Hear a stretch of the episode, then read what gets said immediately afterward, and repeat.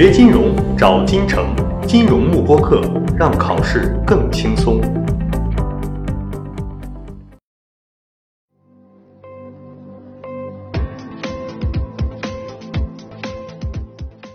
大家好，欢迎大家收看计算器功能使用视频。在视频当中，我们会为大家介绍德州仪器计算器的两类不同的基本金融计算功能。首先，我们来看一下计算器的基本运算功能，包括加减乘除以及一些基本功能键的使用。首先，我们简单介绍一下德州仪器计算器的基本型号，主要型号有两类。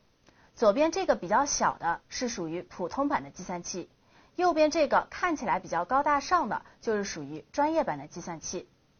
普通版的计算器和专业版的计算器在外观上有一定的差别。普通版呢，在后面有一个贝壳，这个贝壳拆下来之后，大家可以当做防尘罩罩在它正面进行使用。那么普通版的计算器呢，由于按键空隙比较大，所以说呢，贝壳是买回来的时候直接自带的。而专业版的计算器呢，我们会发现它的一个前面的面板呢，其实是一种比较光滑的镜面的一个效果，而且按键之间呢，缝隙是比较小的。所以说呢，它不带这样的一个贝壳，不需要有防尘的这个功能。那我们在视频讲解过程当中，为了方便各位同学进行一个演示和记忆，我们是用这个电子计算器来进行演示。我们会发现，电子计算器的正面呢是呈现银灰色的一个效果，而大家手上拿到的实体计算器呢，也就是这个专业版的实体计算器，它的正面是呈现一种镜面的黑色效果。那么反面呢是这种比较哑光的一个效果。这两个计算器呢都是属于专业版的计算器，所有的功能基本上是一致的。所以说呢，大家看视频运用的这个电子计算器和大家手上的实体计算器的操作都是一样的。只不过呢，为了演示方便，我们运用的电子计算器的外观和实体计算器略微有一些差异，并不影响大家对于视频观看的一个使用。好，那么这是有关两类计算器的基本的外观和功能上的一些本质的差别，简单了解一下就可以了。那么这两类计算器在视频当中我们会介绍一些共有的功能。对于专业版的计算器来说，可能会有一些拓展性的功能，大家可以到说明书当中进行阅读和使用。接下来我们正式来看计算器的基本功能。那么首先。大家拿到了实体计算器之后，在第一排最右边这个键有一个 On/Off 键，大家按一下呢，就会发现计算器就打开了，进入到了基本运算功能。那么在拿到实体计算器的时候，实体计算器默认是小数点后面两位数，但在正式的金融考试，比如说 CFA 和 FAM 考试当中呢，它可能都需要一些更加精确的运算。所以说，建议呢，大家在日常使用过程当中，可以把计算器的小数点位数呢调整成四位或者六位小数进行运算。而计算器内置的普通的运算存储呢，会存储到小数点后面十三位，是完全可以满足日常金融人士使用计算器的要求的。好，那么接下来这是我们计算器的一个面板功能。在面板功能上面，我们会发现每一个按键上面有一些字，我们把这些键上方的这个字呢叫做二级功能键。那么二级功能键，我们需要按第一列第二个键，也就是这个二 N D 键来进行一个切换。比如说，我现在想按的就是小数点键上方的这个 Format 键。好，那么在这种情况下呢，我们可以按一下二 N D。按一下小数点键，就相当于按了小数点键上方的这个 Format 键。那么此时我们就会进入到设置模式当中。好，有关小数点位数和一些基本运算功能，就是在这个 Format 设置键当中进行实现的。好，那我们来看一下。首先第一步，我们想要设置小数点位数。那么这边我们是把出厂设置的两位小数转化成四位小数进行设置。我们来看一下，首先，我们按一下 RND，按一下小数点键，相当于按了小数点键上方的 Format 键，进入到设置模式当中。那么在设置模式当中，首先计算器上显示的是这个 DEC 键，DEC 是小数点 decimal 的一个缩写。那么默认是两位小数，此时我们要设置成四位小数，那我们先按数字键四。按完数字键四之后，计算器上方会显示 Enter，其实就是提示你你要按一下 Enter 这个键，才说明你输入完成。那么 Enter 键是在第一排的第二个键，我们按一下 Enter 键之后，我们会发现计算器上就会出现等号，出现等号呢，才说明你输入完成。那么此时我们会发现小数点后面就变成了四位小数。这时，你对于小数点的设置呢，就设置完成了。好，接下来我们按一下向下的这个箭头，也就是第一行第四个键，按一下向下的箭头，进入到我们第二个设置模式。那么这个设置模式呢，对于金融人士来说用的不是非常的多，它是弧度和角度这两个不同单位的转化。那么在计算器当中，默认的是 degree，也就是角度的一个设置。如果我想把它转化成弧度的设置，我们可以运用这个 set 键来进行设置。那么 set 键也是计算器上的一个功能键，它是在 enter 键的上方，所以又是一个二级功能键。那我们必须要按一下 RND，按一下 enter 键。这个时候相当于按了 Enter 键上方的 Set 键。好，那我们会发现计算器显示变成 RAD，也就是弧度的缩写。而且在计算器右上角呢，也会出现一个 RAD 的字样。那么其实就是提示大家现在是在弧度而不是在角度的运算模式当中。好，那么我们再按一下 RND，按一下 Enter 键，相当于我又按了一遍 Set 键。此时我就把弧度模式切换回了角度模式。那么模式的切换呢，往往就是用这个 Set 键，也就是用 RND 加 Enter 键来进行一个切换。好，接下来我们按一下这个下翻箭头，再往后看。后面一个设置功能讲的是美国的日期运算和欧式的日期模式这两类模式的转换。那么美式的日期模式呢是月、日、年的形式，也就是说十二月三十一号一九九零年，而欧式的运算模式呢是日、月、年。那么两者如何进行切换呢？我们还是按这个 Set 键，按一下 RND，按一下 Enter 键进行切换。那么此时我们会发现 EUR 就是欧式模式的一个缩写。那么进入欧式模式之后呢，日期就变成了日、月、年。这个模式下，它代表的就是十二月三十一号，一九九零年。那么同样，我们也把它切换回来二 nd Enter 键，切换回来之后，就进入到了美式的日期模式当中。那么就是十二月三十一号，一九九零年，是一个月、日、年的形式。好，接下来我们再往后去进行一个设置，还是按向下的箭头，向下的箭头再进入之后就是一个分隔符模式。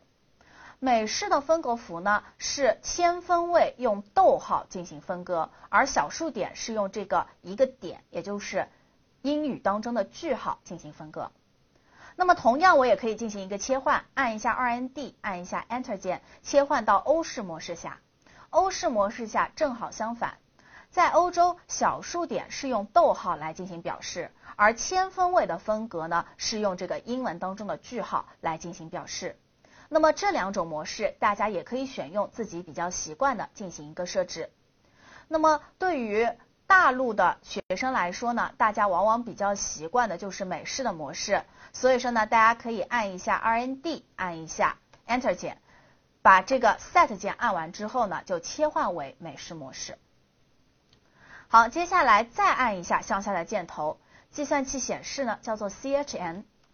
那么 CHN 这边是很多同学会用到的一种设置，它主要讲的是计算器两种运算方法的切换。那么 CHN 呢，代表的是链式计算法则。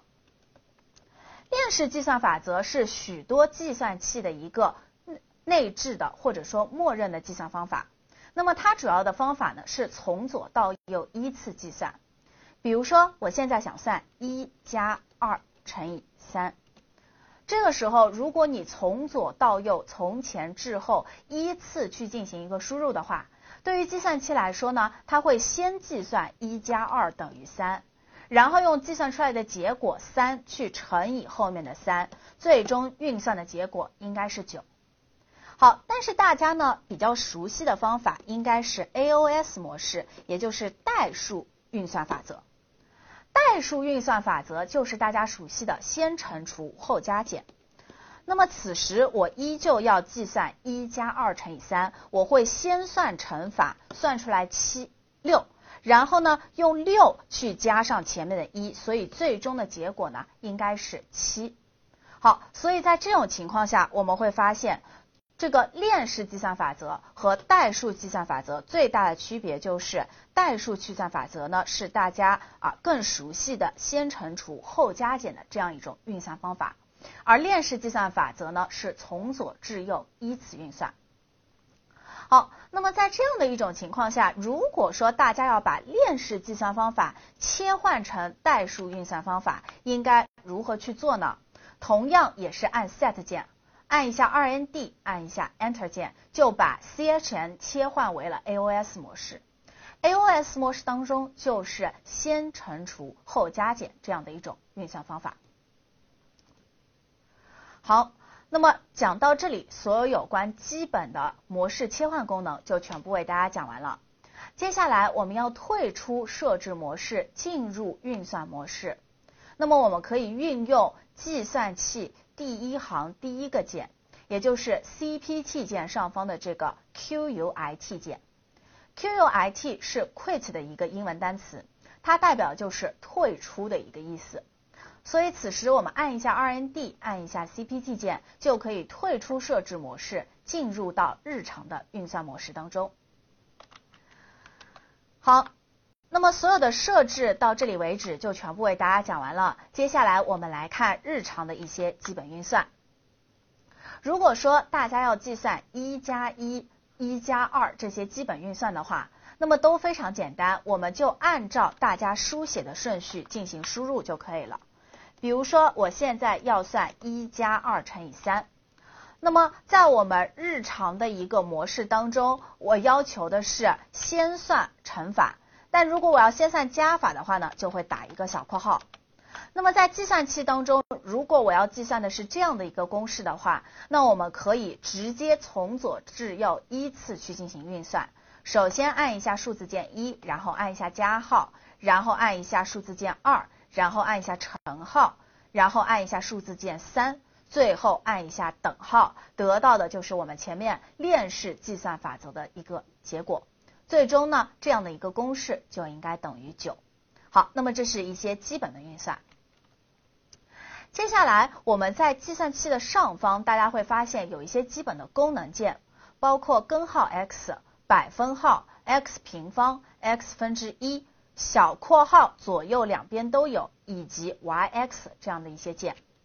那么这边呢，我们简单跟大家介绍一下基本的功能键的使用。对于这些功能键，我们可以在这里画一条横线，在横线上方的代表的都是单个变量的功能键，也就是说，在这些功能键当中，只涉及到一个变量 X。对于单个变量的功能键，它有一个通用的计算方法，都是先按数字键，然后再按一下功能键进行一个运算。好，比如说我现在想要按的是负二，好，那么这个时候应该怎么样去做呢？首先我们要把前面输入的这个数据进行一个清空。在普通运算模式当中，我要清空数据，用的是第一列最后一个键，也就是这个 C 一杠 C 键。我按一下 C 一 C 键，就可以把前面输入的数据清空。接下来我要计算负二。好，首先我按数字键二，正负号的切换是在小数点右边这个键，也就是正杠负。按一下这个键，我们会发现就出现了负号。再按一次呢，负号就会消失，可以进行正负运算符号之间的一个切换。好，如果我要按负二，就是先按数字键二，然后按一下这个加杠减号键就可以了。那么此时我们会发现数字二前面出就出现了一个负号。好，接下来要按的是 x 分之一，同样先清空。如果我要按二分之一，那么就是先按数字键二，然后按一下 x 分之一这个功能键，得到的就是二分之一的数值。好，再比如说我要按的是 e(x) 这样的一个键，那我们说如果我要按 e 的平方，e 在数学当中呢是一个常数，那么这个键是在 ln 这个键的上方有一个小字叫做 ex。同样的，又是上方的键，所以如果我要按这个 ex 的功能键的话，必须要先按 rnd 这个上档键，然后再按功能键。好，那么此时它的运算方法呢，就是先按数字二，然后按一下 rnd，然后按一下 ln 这个键，相当于按了 ln 键上方的二级功能键 ex。那么此时的运算结果呢，就是 e 的平方应该等于七点三八九一。好，以上就是有关一些基本功能键的运算，大家掌握到这里。那么所有的单个变量的功能键呢，都是数字键加功能键这样的一种运算方式。好，接下来我们清空，我们来看后面的部分。后面的部分我们会发现，不管是 y(x)。y(x) 分之一 ncr 或者 mpr 这些功能键都有一个特点，它涉及到两个变量 x 和 y 或者 n 和 r。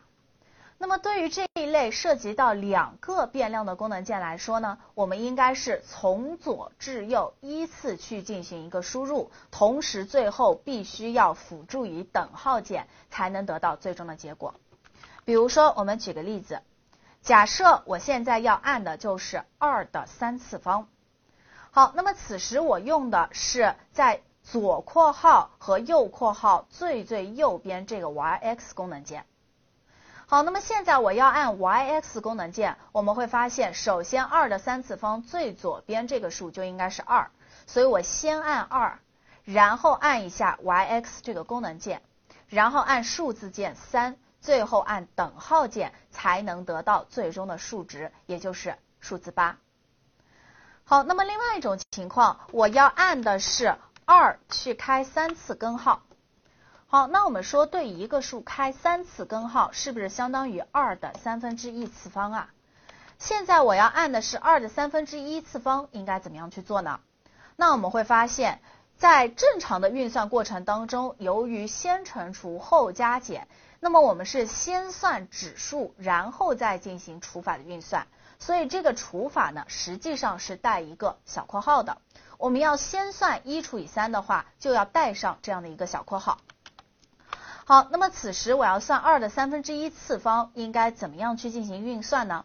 首先还是按最左边这个数，也就是二，然后按一下功能键 y(x)，接下来我要先算除法。那么我必须要带上小括号，先按左括号，然后按一除以三，然后按完右括号之后，我们会发现现在就是先算了这个指数上的一除以三，好，最后按一下等号键，得到的就是二的三分之一次方的结果，应该是一点二五九九。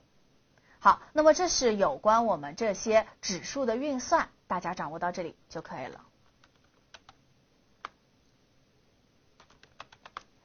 接下来，在后面的两个键当中呢，第一个叫做 NCR，也就是大家熟悉的排列组合数。好，那么 NPR 呢，就是大家熟悉的排列数。排列组合就是我们在高中当中学过的和概率论相关的两个小概念。那么这两个小概念呢，我们首先来进行一个简单的介绍。如果说学过概率论的同学，可以跳过这一部分的内容。没有学过的同学呢，可以简单了解一下。我们说组合数 NCR 代表的是从 n 个数当中不计次序的挑取 r 个数。比如说，举个例子，假设现在有五个同学，我打算安排两个人在周五进行大扫除。好，那么此时我到底安排的是 A 或者 B，还是 B 或者 A？这两种情况是不是本质上都是同一种？因为我都是选出 A 和 B，然后让他们共同在周五进行大扫除。那么也就是说，我是五个人当中选取两个人进行大扫除，余下的三个人呢是不进行大扫除。但是我选出来的这两个人，他们的次序是没有意义的。选出 A 和 B，选出 B 和 A，他们两者本质上是相同的。所以此时我是从五个人当中不计次序的选取两个，我们把它记为五 C 二，或者又可以记为 C 五二。这个就是组合数的概念，从两个呃五个人当中不计次序的选取两位同学。好，那么在这样的一种情况下，我们会发现，如果我把五看成这里的 n 的话，那么二其实就代表这个功能键当中的 r。所以这个时候我要计算五 c 二这个组合数的结果，那么我可以运用计算器上的 NCR 这个功能键。NCR 这个功能键呢是在加号键的上方。好，所以呢，我们可以从左至右依次计算，先按这个 n，也就是数字键五，好，然后去按功能键。那么既然是上方的二级键，所以我们按一下 2ND，按一下加号键，相当于按了加号键上方的功能键 NCR。接下来我们再按数字二，最后按等号，得到的就是五 C 二的一个结果，应该等于十。好，那么这是第一个组合数的按法。第二个呢，叫做排列数，我们简写为 NPR。排列数指的就是从 n 个人当中计次序的选 r 个出出来，总共有多少种选法。好，同样还是前面一个例子，我有五个同学，但是此时呢，我是在周四和周五两天进行大扫除，每天各安排一个同学。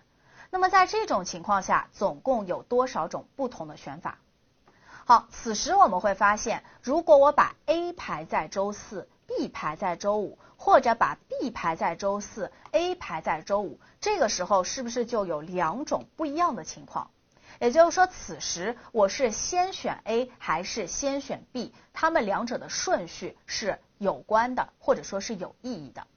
所以此时我还是从五个人当中挑选出两个人出来大扫除，但是这两个人的次序是不是我得记记录？好，所以在这种情况下，这两个人的次序得进行记忆和记录。我们把这样的一种选法呢叫做排列数 NPR。好，那么此时我从五个人当中记次序的选取两个，我们就可以记为五 P 二。同样的，这里的五就是 n，而二呢就是这里的变量 r。好，那我们来看一下计算器如何去进行运算。